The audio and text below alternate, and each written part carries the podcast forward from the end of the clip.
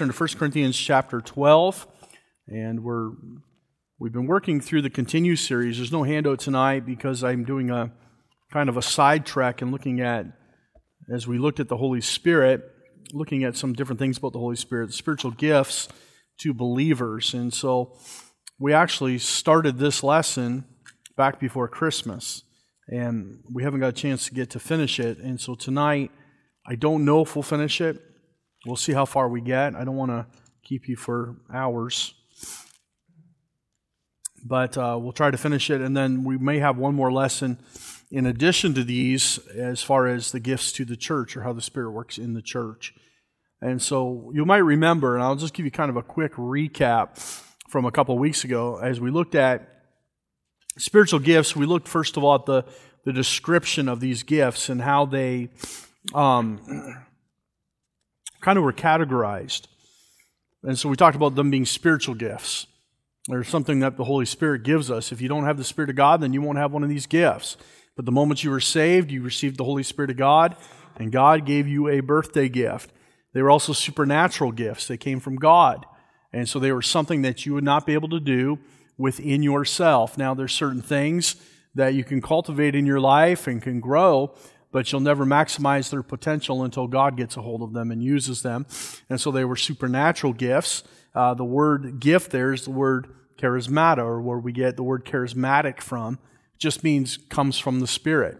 And so we often think of uh, the charismatic movement, and they put an emphasis on the gifts rather than the giver of the gifts. They uh, they emphasize the sign gifts, and we'll talk about that in just a minute rather than just the support gifts, what is what we are supposed to use. The gifts are to complement the local church. They are no longer needed for signs because we have the complete Word of God.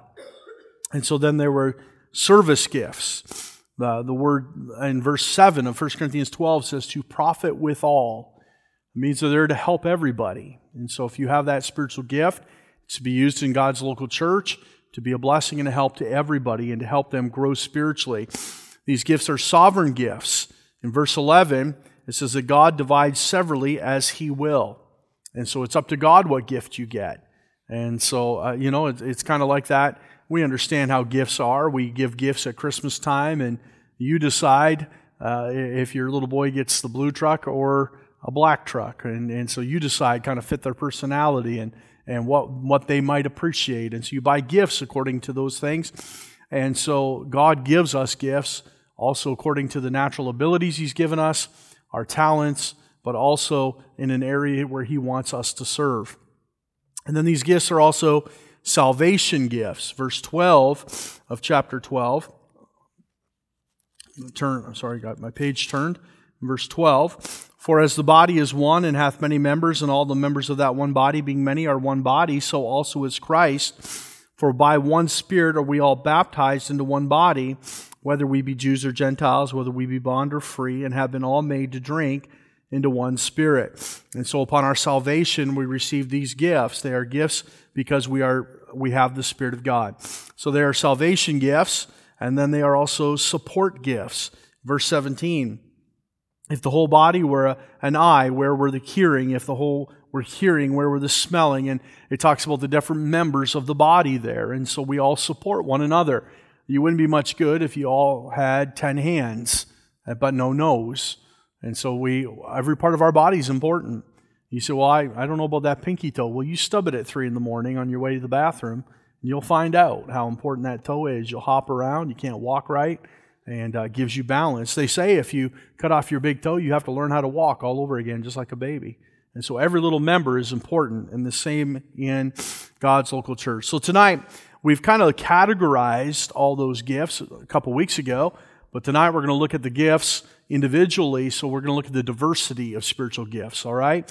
So the diversity of spiritual gifts. I'm not going to read the whole passage again, but let's look at 1 Corinthians chapter 12, and we'll read verse 8. And then later on, we're going to flip over to Romans chapter 12. We're going to look at some other gifts that are there as well. So the Bible says in verse 8, it lists the gift individually. So when we talked about the gifts before, we kind of talked about their purpose. And let me, if I could summarize it this way, we talked about spiritual gifts, sovereign gifts, uh, salvation gifts, and support gifts. There's really, if, if we could be more broad, there's two types of gifts. There's sign gifts that are not in use anymore. We'll talk about that a little bit more tonight.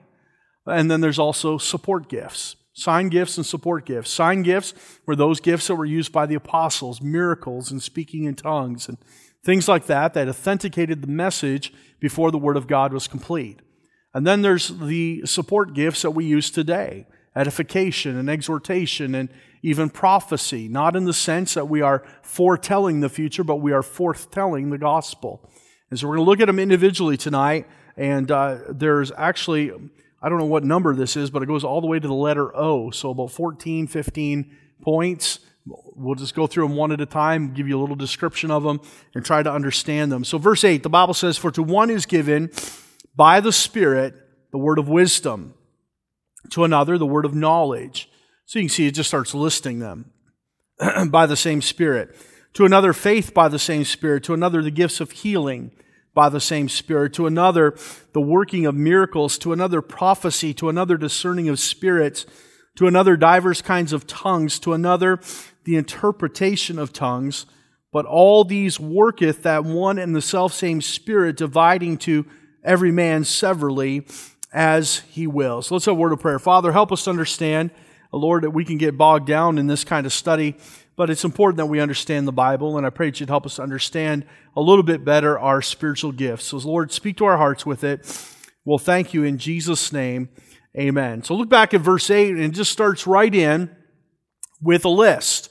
Verse 8, 9, and 10 gives us a list of the spiritual gifts that Paul addresses to the church at Corinth. Now, here's something that's very important, and we have to understand this is context. All right, context. Who was Paul writing to? Obviously, to the church at Corinth. It was New Testament believers that knew the Lord Jesus Christ as their Savior, and they had gathered together as a church, and we call it the Church of Corinth. Here's the thing they did not yet have all the Word of God. We don't know if they had all the Gospels. It's likely they had Matthew, Mark, and Luke, but they probably didn't have the book of John yet. They may not have had the completed book of Acts because Paul was still traveling. So obviously they wouldn't have had that. Acts is an unfolding of all the epistles that Paul wrote happened during the book of Acts at different times. And so the book of Acts was not complete. We wouldn't have had the book of Revelation. We wouldn't have had some of his later epistles. And so understand this is still the apostolic period. This is still the period where signs and wonders are being done. So as Paul says these things, that doesn't mean they're necessarily for today. We have to remember that. We, we, we sometimes get bogged down because the charismatic group will say, well, you know, it's in the Bible, so we should do it today. Well, Elijah got carried off with a chariot of fire. Does that mean we do it today? David fought a literal giant that was nine foot six inches tall. We don't see that today. So we can't just necessarily say so because something's in the Bible means that it's forever. The only thing that's forever is God. He's the only thing that's the same yesterday, today, and forever. And, and so we have to understand that within this context, Paul is speaking to the church at Corinth about some specific things that perhaps were only for their time. And then there's some other things that we see supported in Scripture that are for every believer. All right, so let's have a look at that. First of all, the word of wisdom. The word of wisdom in verse 8. This gift is not necessarily speaking about common sense. How many of you know that common sense isn't all that common anymore? And so it's not necessarily speaking of that. A person can be unsaved and have common sense. I think you know that. I, I, think there's, we probably all know somebody that's, that's wise in the world's eyes. They have a lot of knowledge. I mentioned a couple weeks ago about a, a fellow that's a uh, sociologist and he's a psychiatrist or psychologist. Uh, and he, he's, uh, his name's Jordan Peterson. He's, he's one of the smartest guys in the world. His IQ is off the charts. He's a social conservative, so he looks at things through the same eyes that I do a lot of times. And the things that he comments on in society, in the news, especially in politics, he is dead on, but he's not saved. So you can have a certain sort of wisdom in the world without being saved. So it's not about having common sense. Wisdom is having uncommon sense. It's being able to take what God has given us and apply it scripturally. That's what wisdom is. And so those who have the gift of wisdom will make wonderful counselors. Now think about that. If you want to have a counselor in your life, you want somebody that has the spirit of wisdom. Not just their own wisdom, but they're wise in the Word of God, and the Spirit of God has helped them to be able to communicate that truth to others. The Bible says in James chapter 1 verse 5, if any of you lack wisdom, let him ask of God that giveth to all men liberally and upbraideth not, and it shall be given him. So it's one of those gifts that we can support with scriptures that's available to us today. God wants us to have wisdom. We are not to walk as the world, but we are to walk as the wise. And so the gift of wisdom. Look at verse 8 again. We see the next one. It talks about the word of knowledge. The word of knowledge. Now, the gift of knowledge doesn't mean that you know everything. That's not what it means.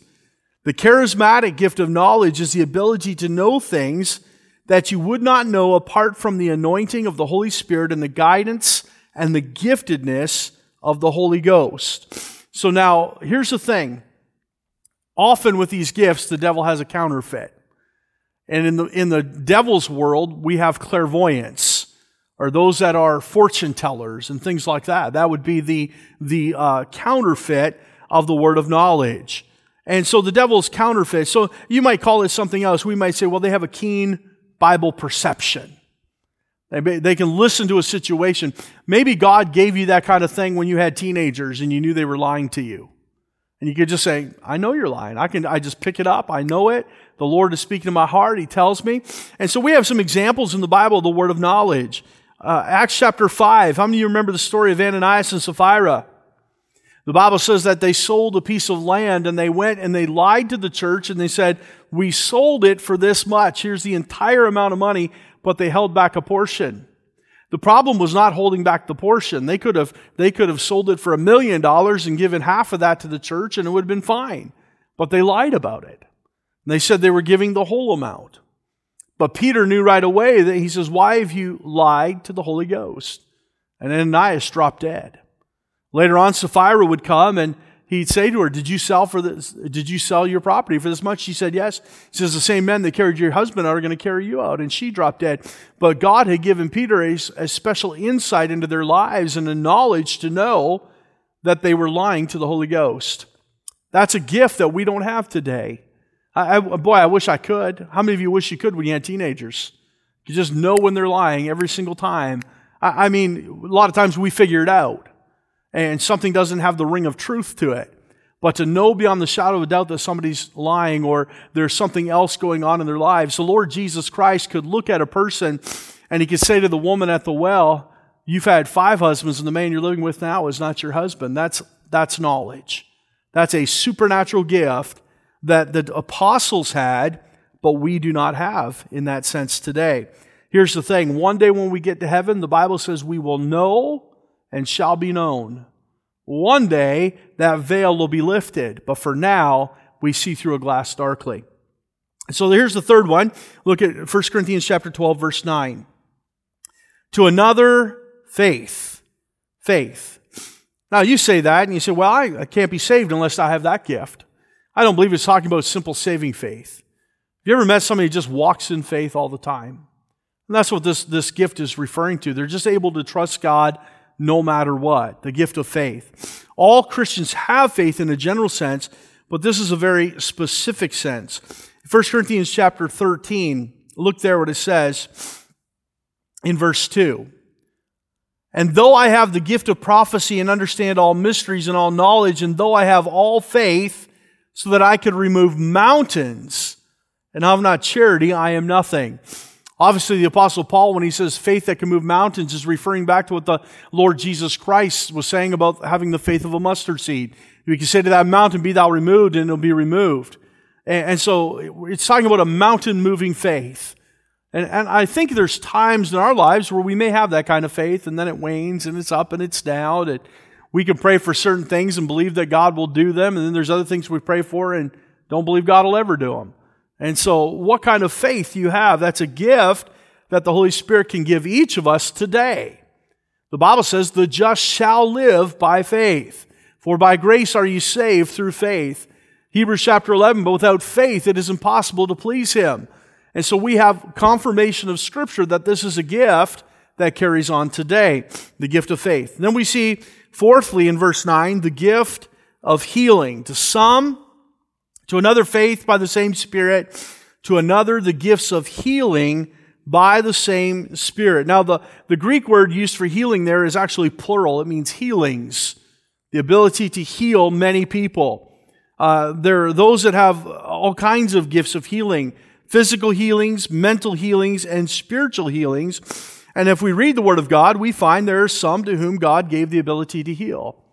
I think one of the most famous I can remember after Christ left this earth is Acts chapter 4.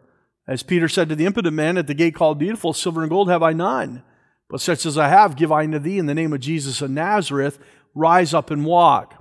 Again, it was an apostolic gift that God used to authenticate the word. And so we have sign gifts and we have support gifts or structural gifts that help us day by day. It was a sign gift. And so let me, let me say a few things here because we're going to get into a few more sign gifts now. But I want you to see how we characterize those turn, things. Turn to Acts chapter 14. We're going to look at three or four passages of Scripture to help us understand why we don't practice those things today. Acts chapter 14.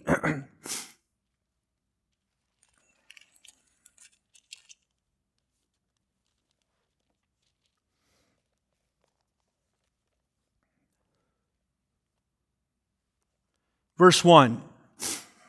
And it came to pass in Iconium that they went both together into the synagogue of the Jews, and so spake that a great multitude, both of the Jews and also the Greeks, believed. But the unbelieving Jews stirred up the Gentiles and made their minds evil afflicted against the brethren. Long time, therefore, abode they, speaking boldly in the Lord, which gave testimony unto the word of his grace and granted signs and wonders to be done by their hands. But the multitude of the city was divided, and part held with the Jews and part held with the apostles. So let's kind of figure out what's going on here. In the ministry of the Lord Jesus Christ, we saw lots of signs, didn't we? The Lord Jesus Christ healed so many people. And John, the last verse of John I just read last Sunday, it says that I suppose if everything else had written about what Jesus did, the books of all the earth couldn't contain it all. I mean, it's just incredible to think how much the Lord Jesus Christ did while he was on this earth. But the truth is, and we're going to look at this at the next one, it talks about miracles, that there were pockets of miracles throughout history. We think about creation. The book of Genesis, we see miracles. We see in the life of Moses, we see the miracles of the plagues and parting of the Red Sea and, and God providing manna in the wilderness and all the things he did for the Jewish people. Then we see the ministry of Elijah and Elisha. And there was great miracles that surrounded them. But think about that. There's gaps in between where we don't see those things happening. And then we come into the ministry of the Lord Jesus Christ and we see miracles again. Then we see the early apostles, Peter and, and Paul specifically, uh, that, that perform miracles. But outside of that, we don't see it in the Bible. We see it in those specific. Now, why, why does it seem like there's so many more? Because those are the stories we grab onto. We love the miracles of the Bible. And by the way, God can still do miracles. I'm just saying tonight that I don't believe that men have the ability to do miracles. And so we're going to look at that. But Acts chapter 14, here's what happened. In Acts chapter 14, they just came preaching the word. That's all they were doing. They didn't come in doing miracles. The Bible says they spake to this multitude in verse 1. And verse 2, there was unbelieving Jews. And so they stayed there and they continued to speak in verse 3. And they gave testimony under the word of his grace. And God granted signs and wonders to be done by their hands. Why? There's a key. Because there was unbelieving Jews. Here's, here's why. In the early church, or in, in the culture of the early church, so in Jerusalem and the areas surrounding there, it was such a racist area.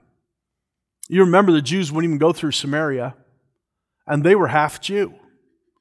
They were people that were left behind during the Babylonian captivity. And so think about that. The Babylonians came down and they scooped up all the Jews they could get, and some people hid. And so when, when uh, the Babylonians left and all the Jews went into captivity, these people that were left behind, in order to survive, they had to take wives and husbands of the tribes that were left behind that were not Jews. And as a result, the Jewish people, when they came back, the Samaritans were considered unclean because they would take wives and husbands of other tribes that were not Jewish. And so they hated them for that. They were racist. You remember how they questioned the Lord Jesus Christ. The Bible says the disciples wondered in their hearts why he would even talk to this woman, the woman at the well. And it was just a very divided society. We even see it later on in the life of Peter. Peter says he would sit down with the Gentiles, but then when an entourage of Jews came by, he got up from the dinner table. He didn't want to be seen with them now. There was this race, and the Bible says that. You remember this passage. Paul said, I withstood him to the face, for he was to be blamed. And so there was, there was some real tension and issues in this early society. The Jews would not believe that a Gentile could receive Jesus Christ. They didn't believe it. And so when the Apostle Paul came back and, and said to them, Well, I, I got a report for you. Some, and the people said, No, the Gentiles can't get saved. He said, Oh, but let me tell you, I heard them speak in tongues. The Holy Spirit of God came down and they spoke in tongues and they went, Oh, I guess God is not a respecter of persons. And they believed that the Gentiles could receive the Holy Ghost, but only because of signs. The signs were a testimony against the Jews' unbelief. And so here we have in Acts chapter 14 unbelieving Jews, and so God granted signs and wonders because he desires for Israel to be saved. Look at Romans chapter 15. Romans chapter 15. I, I, am going to, have, some night I'm going to have to take the time to really take apart, especially the speaking in tongues, because we see so much of that still today. But for tonight, we're just going to be brief. Verse 14 of chapter 15. And I myself also am persuaded of you, my brethren, that ye also are full of goodness, filled with all knowledge, able to admonish one another. So Paul is speaking to the church of Rome, and you hear some of those gifts coming out, right? Admonishing one another, they're filled with knowledge. Nevertheless, brethren, I have written the more boldly unto you in, a, in, in some sort, as putting you in mind because of the grace that is given to me of God, that I should be the minister of Jesus Christ to the Gentiles, ministering the gospel of God, that the offering up of the Gentiles might be acceptable, being sanctified by the Holy Ghost. And so there's some key things in Paul's language here that he is writing, even though he's writing to the church at Rome, understand these are Jewish converts. And he's saying to them, God has called me to be a, a, a, the missionary or the, the apostle to the Gentiles. And he says, they have been sanctified by the Holy Ghost. Verse 17. I have therefore whereof I may glory through Jesus Christ in those things which pertain to God. For I will not dare to speak of any of those things which Christ hath not wrought by me to make the Gentiles obedient by word and deed through mighty signs and wonders by the power of the Spirit of God, so that from Jerusalem and round about unto uh, uh, Illyricum have I fully preached the gospel of Christ. So understand what Paul is saying here. He's writing to the, the church at Rome and he's saying, I'm the apostle to the Gentiles, and God is allowing signs and wonders. Why is that important? Because the Jews would not believe that God would work outside of Israel. He'd only work with the Jewish people. Even Peter, remember, had that problem. He felt like that God was, uh, ca- he called it casting it before the dogs. That's, that's how strongly they felt about this. But Paul had a love for the Gentiles, thank God, because that's what we are, most of us anyway. And so he says, and God has saw fit to show us signs and wonders. And when the signs and wonders came out of his mouth, no Jew could argue. If God was going to work, who are we to argue? Look at one more, 1 Corinthians, 2 Corinthians chapter 12. 2 Corinthians chapter 12.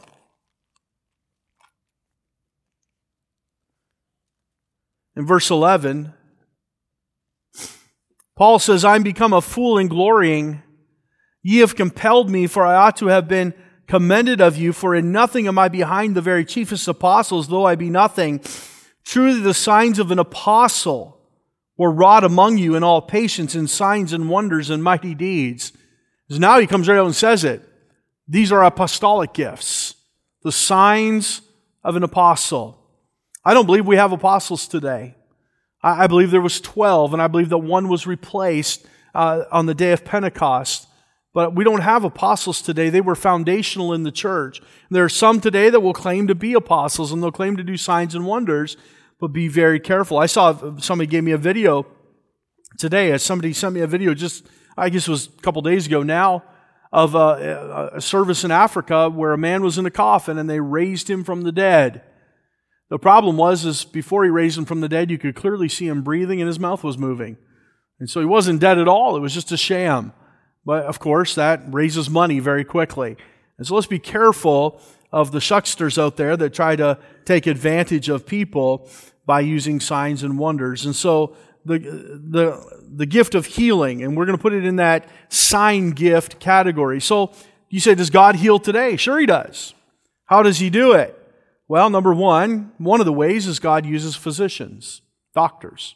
The Bible says in Matthew chapter 9, but when Jesus heard that, he said unto them, They that behold need not a physician, but they that are sick. Now, he was using an allegory there. He was, he was using a reference to his ministry.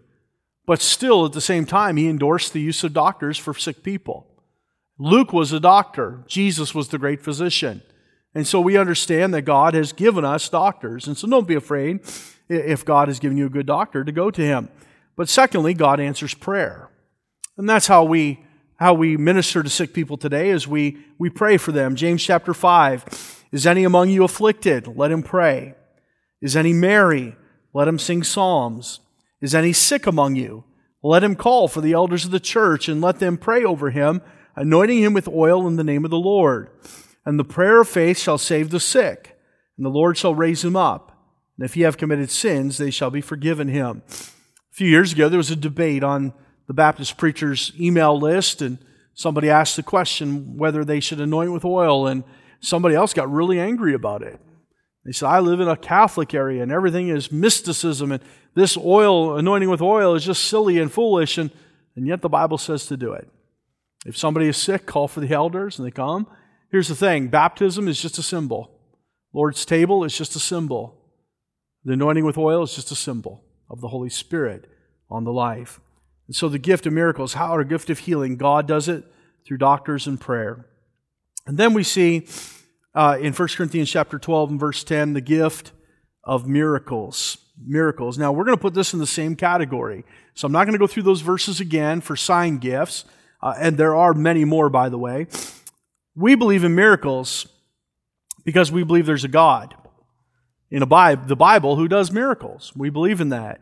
But when the gift of miracles is talking about being given to somebody there in 1 Corinthians chapter 12 and verse 10, that is placed upon a man to have that ability. Here's the problem. The Lord Jesus Christ, many times when he did miracles, what did he say afterwards? Go and tell no man. When Benny Hinn does a miracle, what happens? Everybody in the world's got to see that thing. And he takes off his coat and he waves it and knocks 30 people down at once. And I, it's just, it's crazy stuff that goes on. But it's for show and it's for money. As a matter of fact, I saw another video. The same fellow that sent me the one about raising from the dead sent me one uh, about Benny Hinn. And uh, he was collecting offering.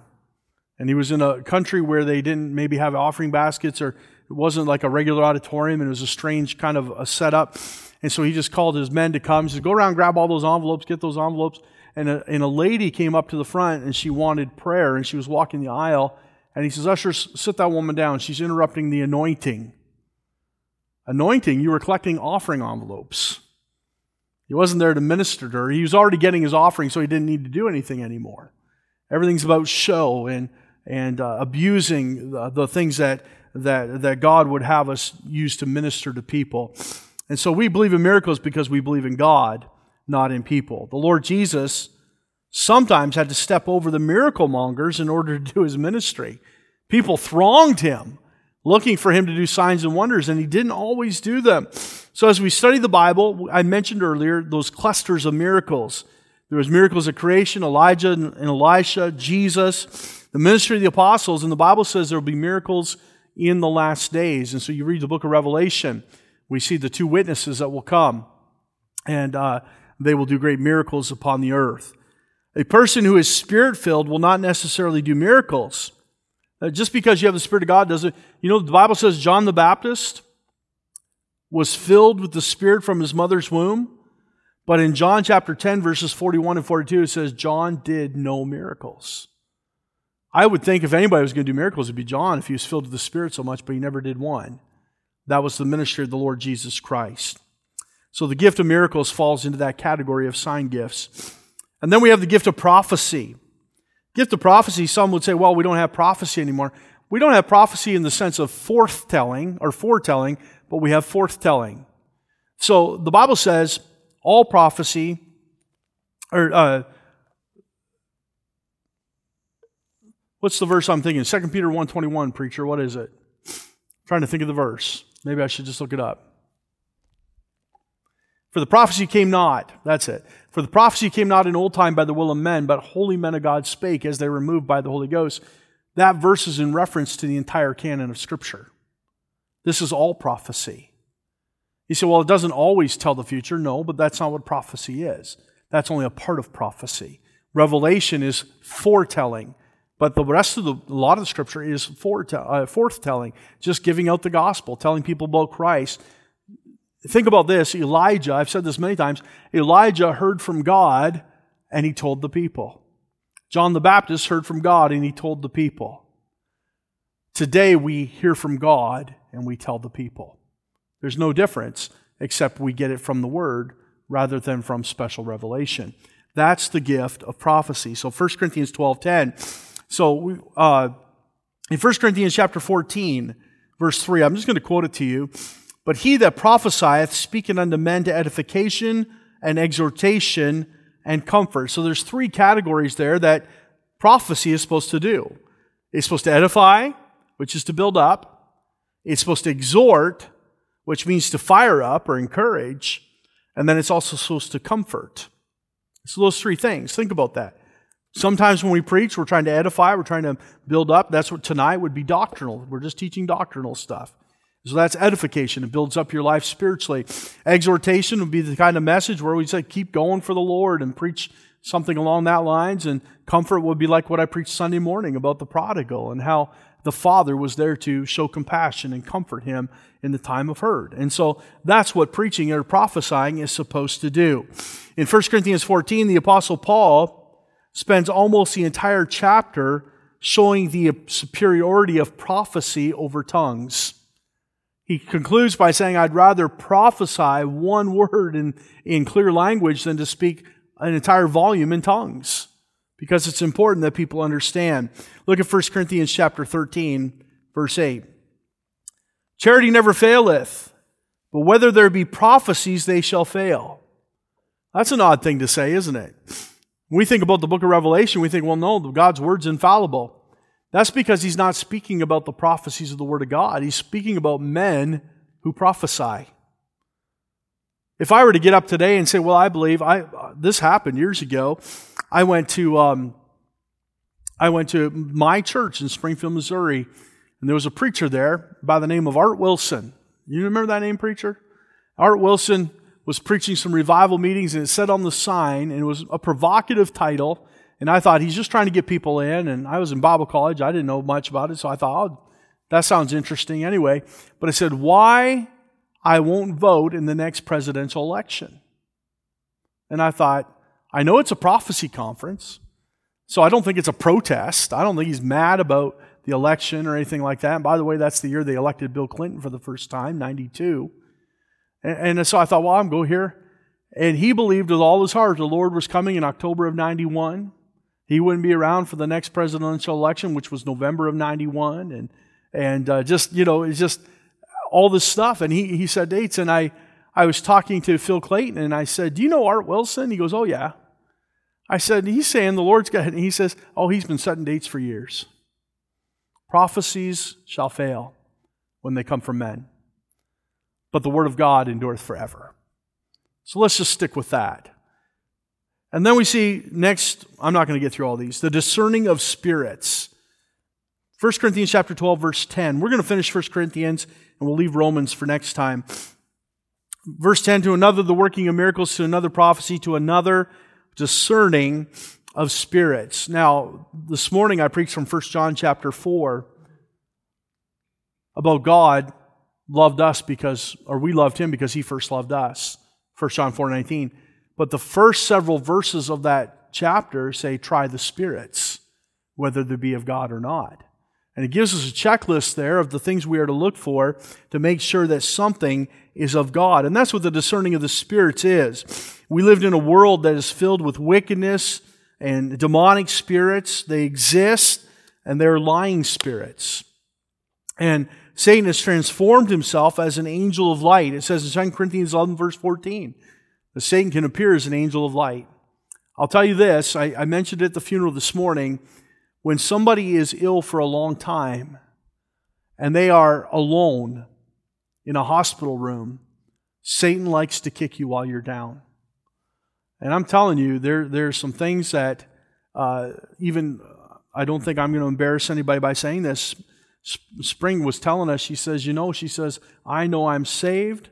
She says, I, I woke up this morning and I went over in my head when I got saved and she says, I love the Lord with all my heart. And she went over all these things. She said, But let me tell you what kind of night I had.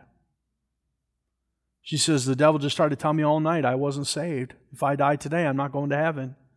And she says, You're just constantly after me. I saw, I, have been, I, I remember a man that had been saved for 65 years and been a deacon in our church for 50 years here. And when I went to see him in the hospital a week before he died, he said, Pull up a chair. And I pulled up a chair and he says, Tell me how to be saved. He says, I, I need to make sure because there's all kinds of voices in my head every night. It's the devil just trying to discourage. I had another man who said to me in the nursing home, Pastor, will you tell that guy over there to get out of here? And I turned around and said, There's nobody there. I said, We need to pray. And we prayed, and but just there to discourage and distract and, and to cause, cause division. And, and so we need to have the discernment to know what is real and what is not. It's a very, very real thing. My daughter was faced with it in Bible college, a little boy that she babysat. The parents, one of the parents, had been into uh, Satanism. They were spir- they called themselves a spiritualist. And the little boy said, my, my daughter, she come around the corner and she, she it spooked her, whatever she saw. And the boy said, four year old little boy said, That's just my that's just my shadow friend. He won't hurt you. Until my daughter put out a Bible and that little boy started screaming. He said, Put that away. My, my shadow friend doesn't like that. So this is real. We need to have the discernment to know what is real and what is not. There's a lot of, man, i tell you what, just watch the news. There's so much foolishness out there. I just learned today that a friend of mine that I went to Bible college with has had died. And uh, he married a girl that went to Bible college with us as well. And after he died, he just died a short time ago, uh, about two years now. I didn't know what had happened to him. I'd heard he was sick, and I kind of checked on him, found out he had died and uh, his wife has remarried, and she's an advocate for gay rights and all these things. She was a pastor's wife for 25 years. And just, it's just incredible how we can be so easily deceived. So we need to have the spirit of discernment. That's important.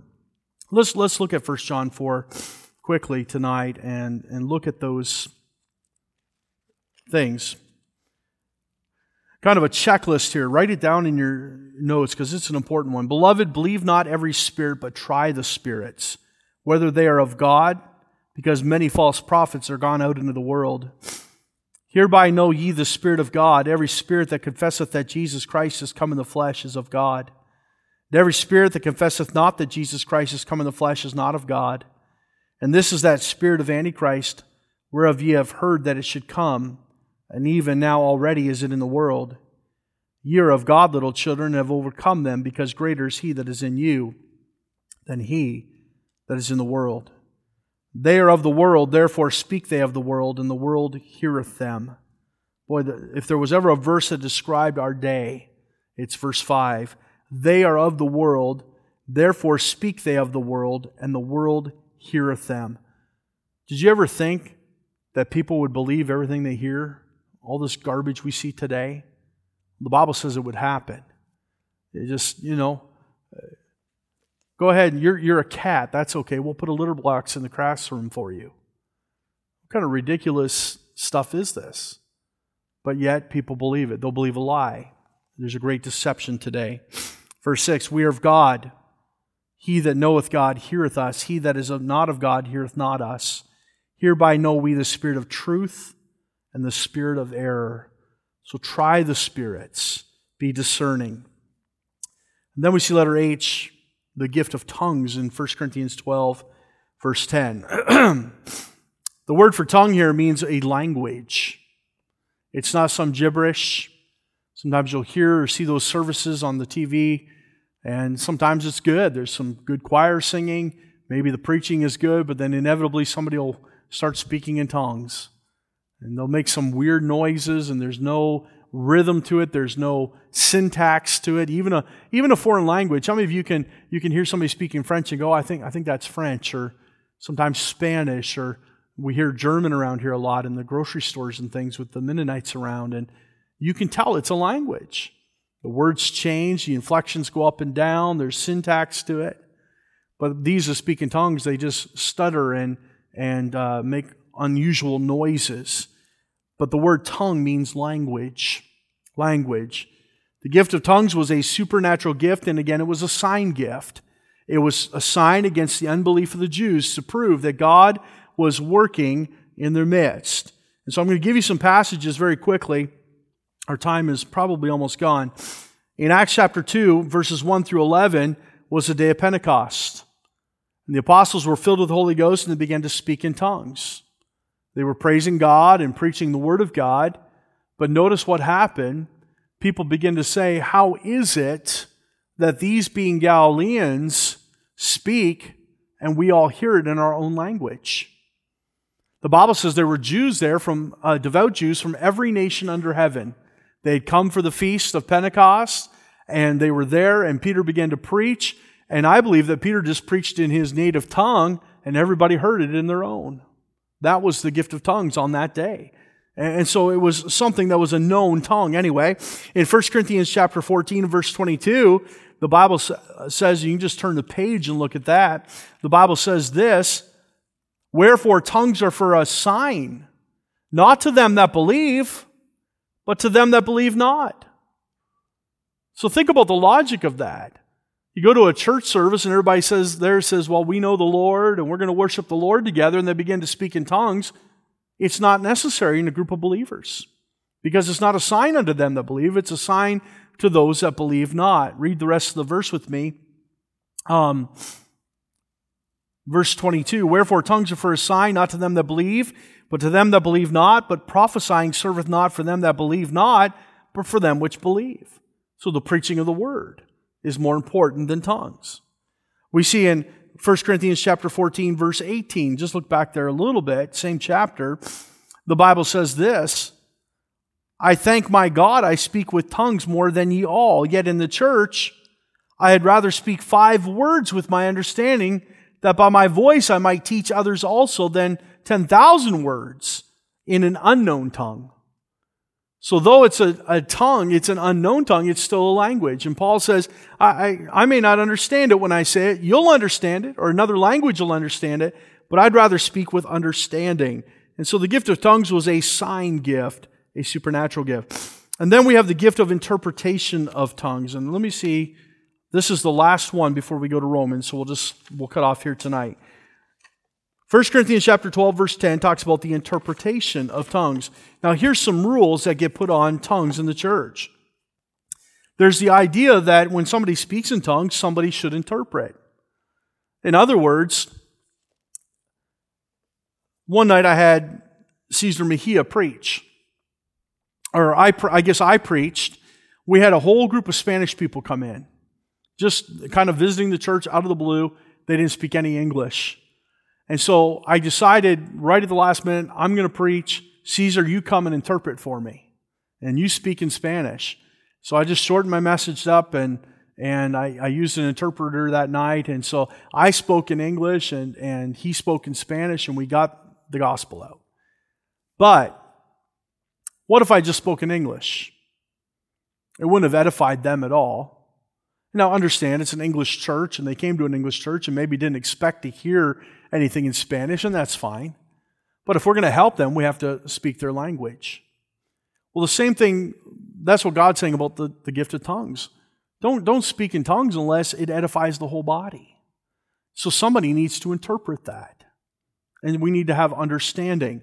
As a matter of fact, we will look at in a, another time the rules that came down to the church for speaking in tongues, and you'll find that when you see these things on TV or whatever, nobody ever follows those rules.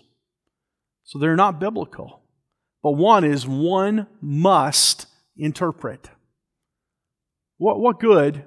What good is it if I had Caesar preach in Spanish on a Sunday night here and nobody could understand it? I'd have to get my wife to interpret, and that'd be about the only one that'd get it.